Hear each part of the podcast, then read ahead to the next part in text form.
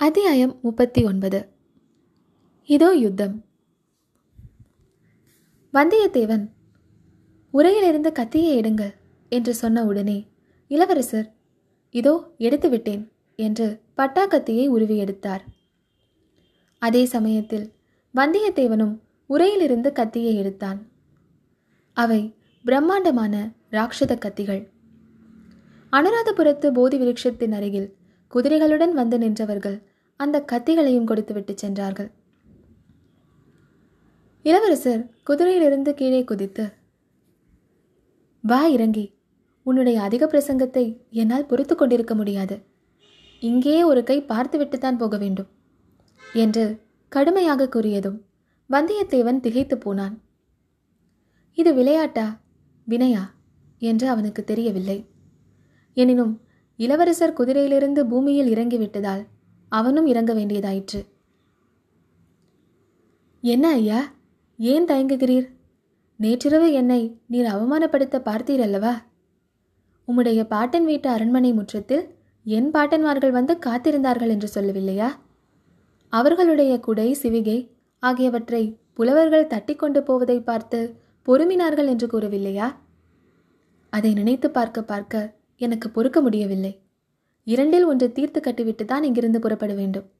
என்று சொல்லிக்கொண்டு இளவரசர் இரண்டு கையினாலும் தமது பட்டாக்கத்தியின் அடியை பிடித்து சுழற்றி கொண்டே வந்தியத்தேவனிடம் அணுகினார். ஆம் அது சாதாரண கத்தி அல்ல என்பதாக சொன்னோமே. எவ்வளவு பலசாலியானாலும் அதை ஒரு கையினால் தூக்கி நிறுத்துவதே பெரிய காரியம். இரண்டு கையினாலும் பிடித்து கொண்டால்தான் கத்தியை சுழற்றவும் எதிரியை தாக்கவும் முடியும். இளவரசர் அவ்விதம் இரு கையினாலும் கத்தியை சுழற்றிய போது அவரை பார்த்தால் அரண்மனையில் சுகபோகங்களில் வளர்ந்த கோமல சுபாவம் படைத்த ராஜகுமாரனாக தோன்றவில்லை. பழைய காலத்து வீராதி வீரர்களான பீமனையும் அர்ஜுனனையும் அபிமன்யுவையும் போல் விளங்கினார். இன்னும் திருமேனியில் தொன்னூற்றி ஆறு புன் சுமந்த விஜயாலய சோழரையும் யானை மேல் துஞ்சியவரான ராஜாதித்த தேவரையும் ஒத்து அவர்களுடைய வழியில் வந்தவர் தாம் என்பதை ஞாபகப்படுத்துமாறு வீர கம்பீர தோற்றத்துடன் திகழ்ந்தார். வந்தியத்தேவனும் இரண்டு கையினாலும் கத்தியை பிடித்து சுழற்றத் தொடங்கினான். ஆரம்பத்தில் அவனுடைய மனதில் குழப்பமும் தயக்கமும் குடிகொண்டிருந்தன. போக போக மனம் திடப்பட்டது. வீர வெறி மிகுந்தது. எதிரி தன் போற்றுதலுக்குரிய இளவரசர் என்பதும் மறந்தது. எதற்காக இந்த சண்டை எனும் எண்ணமும் மறைந்தது. எதிரியின் கையில் சுழலும் கத்தி ஒன்றே அவனது கண்முன் நின்றது. அக்கத்தியினால் தாக்கப்படாமல் தான் தப்புவது எப்படி? அதை தட்டி எறிந்துவிட்டு எதிரியை காயப்படுத்துவது எப்படி? என்ற ஒரே விஷயத்தில் அவன் கவனமெல்லாம் பதிந்திருந்தது. கத்திகள் சுழலும் வேகமும் அவை ஒன்றின் மேல் ஒன்று மோதி டனார் டனார் என்ற ஒளியை எழுப்பும் வேகமும் முதலில் சவுக்க காலத்தில் தொடங்கி மத்திம காலத்தை தாண்டி துரித காலத்துக்கு வந்தன. இளவரசருடைய காரியம் முதலில் ஆழ்வார்க்கடியானுக்கும் விளங்கவில்லை. ஆனாலும் அதில் ஏதோ ஒரு நோக்கம் இருக்க வேண்டும் என்று அவன் கருதினான். வருகிறவர்களை தடுத்து நிறுத்துவதற்கும் அவர்கள் இன்னார் என்று தெரிந்து கொண்டு அதற்கேற்ப நாம் செய்ய வேண்டியதை நிர்ணயிப்பதற்கும் அது ஒரு உபாயமாக இருக்கலாம். ஆகவே அந்த இரு வீரர்களுடைய குதிரைகளையும் சாலை மத்தியில் குறுக்கே நிற்கும்படி விட்டு அவற்றின் தலை கயிறுகளை பிடித்துக்கொண்டு ஆழ்வார்க்கடியான் காத்திருந்தான். சாலையில் எதிர்ப்புறத்திலிருந்து வந்து கொண்டிருந்த குதிரை வீரர்கள் நெருங்கி வந்தார்கள்.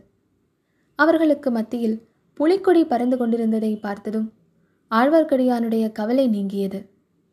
வருகிறவர்கள் நம்மாட்கள்தான் ஆனால் யாராக இருக்கும்? அவர்களில் முன்னால் வந்த கட்டியக்காரர்கள் அந்த விஷயத்தை பறையறைந்து அறிவித்தார்கள். ஈழத்துப் போரில் மகிந்தனை புறங்கண்ட இலங்கை படைகளின் சேனாதிபதி வைகை ஆற்றுப் போரில் வீரபாண்டியன் தலை கொண்ட கொடும்பாலூர் பெரிய வேளார் பூதி விக்ரமகேசரி மகாராஜா விஜயமாகிறார். பராக் என்று ஒரு இடிமுழக்க குரல் ஒலித்தது. பல்லவகுலத் தோன்றல் வைகை போரில் வீரபாண்டியன் தலை கொண்ட வீராதி வீரர் வடவெண்ணை போரில் வேங்கிப்படையை முறியடித்த பராக்கிரம பூபதி பார்த்திவேந்திரவர்மர் விஜயமாகிறார். பராக் என்ற இன்னொரு இடிமுழக்க குரல் ஒலித்தது. இப்படி கட்டியம் கூறியவர்களுக்கு பின்னால் சுமார் முப்பது குதிரை வீரர்கள் வந்தார்கள். அவர்களுள் நடுநாயகமாக கம்பீரமான வெள்ளை புறவிகளின் மீது சேனாதிபதி பெரிய வேளாரும் பார்த்திபேந்திரனும் விற்றிருந்தார்கள் குதிரை வீரர்களை தொடர்ந்து அம்பாரியுடன் ஒரு பெரிய யானை வந்தது. இன்னும் சிறிது தூரத்திற்கு பின்னால் வந்த காலாட்படை புழுதிப்படலத்தின் மங்களடைந்து காணப்பட்டது. முன்னால் வந்த குதிரை வீரர்கள் வழியில் ஏற்பட்ட தடையினால் அதிருப்தி அடைந்தவர்களாக தோன்றினார்கள். யாரது? விலகு வழிவிடு என்று சில குரல்களும் கேட்டன. பின்னர் அந்த கூட்டத்தின் கசமுசா என்ற ரகசிய பேச்சுவார்த்தைகளும் ஓஹோ ஆஹா என்ற வியப்பொலிகளும் எழுந்தன. வீரர்கள் குதிரைகள் மீதிருந்து குதித்தார்கள். கத்தி சண்டை போட்டவர்களை சூழ்ந்து கொண்டு நின்றார்கள். பூதி விக்ரமகேசரியும் பார்த்திவேந்திரனும் கூட குதிரை மீதிருந்து பூமியில் இறங்கிவிட்டார்கள். வீரர்களின் முன்னணியில் வந்து நின்றார்கள். பார்த்திவேந்திரனோ படபடத்தான். விக்ரமகேசரியிடம் பார்த்தீர்களா? வல்லத்தானை பற்றி நான் சொன்னது உண்மையா இல்லையா? சுத்த அதிக பிரசங்கி. இளவரசரிடமே தன் கைவரிசையை காட்டத் தொடங்கிவிட்டான். இதை நாம் பார்த்து கொண்டு சும்மா இருப்பதா? என்று தன் கையில் இருந்த கத்தியை ஓங்கினான். பூதி விக்ரமகேசரி அவனுடைய கையை பிடித்து தடுத்தார். கொஞ்சம் பொறுங்கள் பார்க்கலாம். என்ன அற்புதமான கத்திப்போர். இந்த மாதிரி பார்த்து எத்தனையோ நாளாயிற்று என்றார். சற்று பின்னால் வந்த காலால் வீரர்கள் சுமார் முன்னூறு பேர் அவர்களும் வந்து சேர்ந்தார்கள். வட்ட வடிவமாக நின்று வேடிக்கை பார்க்க தொடங்கினார்கள். இதற்குள் யானை மேல் அம்பாரியிலிருந்து ஒரு பெண் கீழே இறங்கினாள். குதிரைகளுக்கும் வீரர்களுக்கும் இடையிடையே அவள் புகுந்து வந்து வேடிக்கை பார்த்த வட்டத்தின் முன்னணியில் நின்று கொண்டாள். அவளுடைய முகத்தில் அச்சமயம் குடிகொண்டிருந்த கிளர்ச்சியை இப்படி என்று சொல்ல முடியாது. கத்திகள் அங்குமிங்கும் பாய்ந்தபோது அவளுடைய கண் விழிகளும் பாய்ந்தன.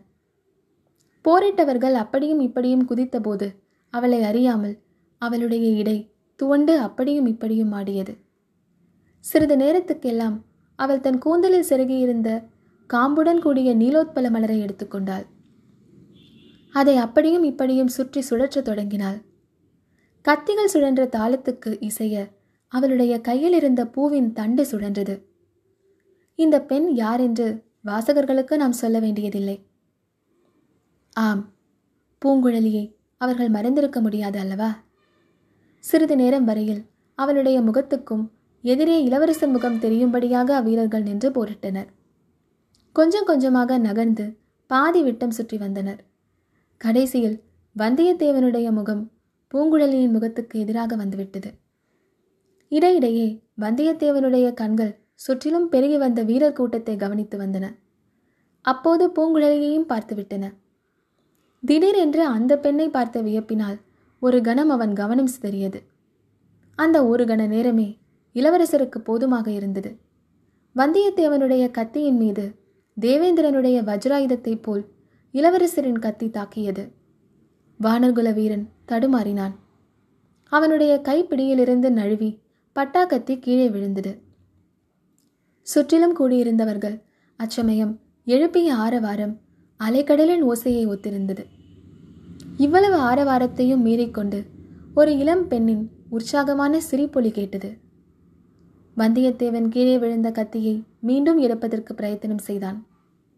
இதற்குள் இளவரசர் பாய்ந்து சென்று அவனை கட்டி தழுவிக்கொண்டார் நீர் என்னுடைய வாளுக்கு தோற்கவில்லை. வாளுக்கு வாள் சமமான லாவகத்துடன் போரிட்டீர் ஆனால் ஒரு பெண்ணின் கண்வாளுக்கு தோற்றீர் இதில் அவமானம் ஒன்றுமில்லை. எல்லோருக்கும் நேரக்கூடியதுதான் என்றார். வந்தியத்தேவனோ அதற்கு ஏதோ சமாதானம் சொல்லத் தொடங்கினான். அதற்குள் சேனாதிபதி பூதி விக்ரமகேசரியும் பார்த்திபேந்திரனும் அவர்களை நெருங்கி வந்துவிட்டார்கள். இளவரசே இந்த பிள்ளையை நான் தான் தங்களிடம் அனுப்பினேன். இவன் ஏதாவது தவறாக நடந்து கொண்டு விட்டானா? கொஞ்ச நேரம் கதிகலங்கி போய்விட்டோம் என்றார். ஆம் தளபதி இவருடைய ஏச்சை என்னால் பொறுக்க முடியவில்லை. இலங்கையில் யுத்தம் நடக்கிறது என்றார்களே யுத்தம் எங்கே யுத்தம் எங்கே என்று கேட்டு என்னை துளைத்து விட்டார். இதோ யுத்தம் என்று காட்டினேன். இவ்வாறு இளவரசர் கூறியதும் சுற்றி இருந்தவர்கள் அனைவரும் மறுபடியும் ஆரவாரம் செய்தார்கள். சேனாதிபதி வந்தியத்தேவனுடைய அருகில் வந்து அவன் முதுகில் தட்டி கொடுத்தார்.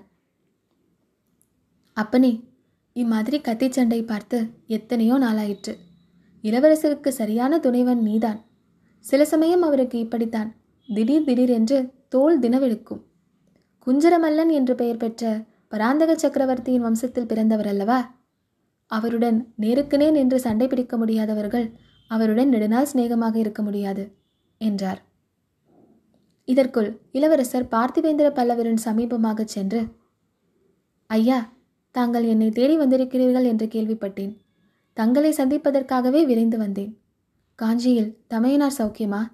என் பாட்டனார் எப்படி இருக்கிறார்? என்று கேட்டார். தமையனாரும் பாட்டனாரும் தங்களுக்கு மிகவும் முக்கியமான செய்தி அனுப்பியிருக்கிறார்கள். இலங்கைக்கு வந்து தங்களை கண்டுபிடிப்பதற்கே நாலைந்து தினங்கள் ஆகிவிட்டன.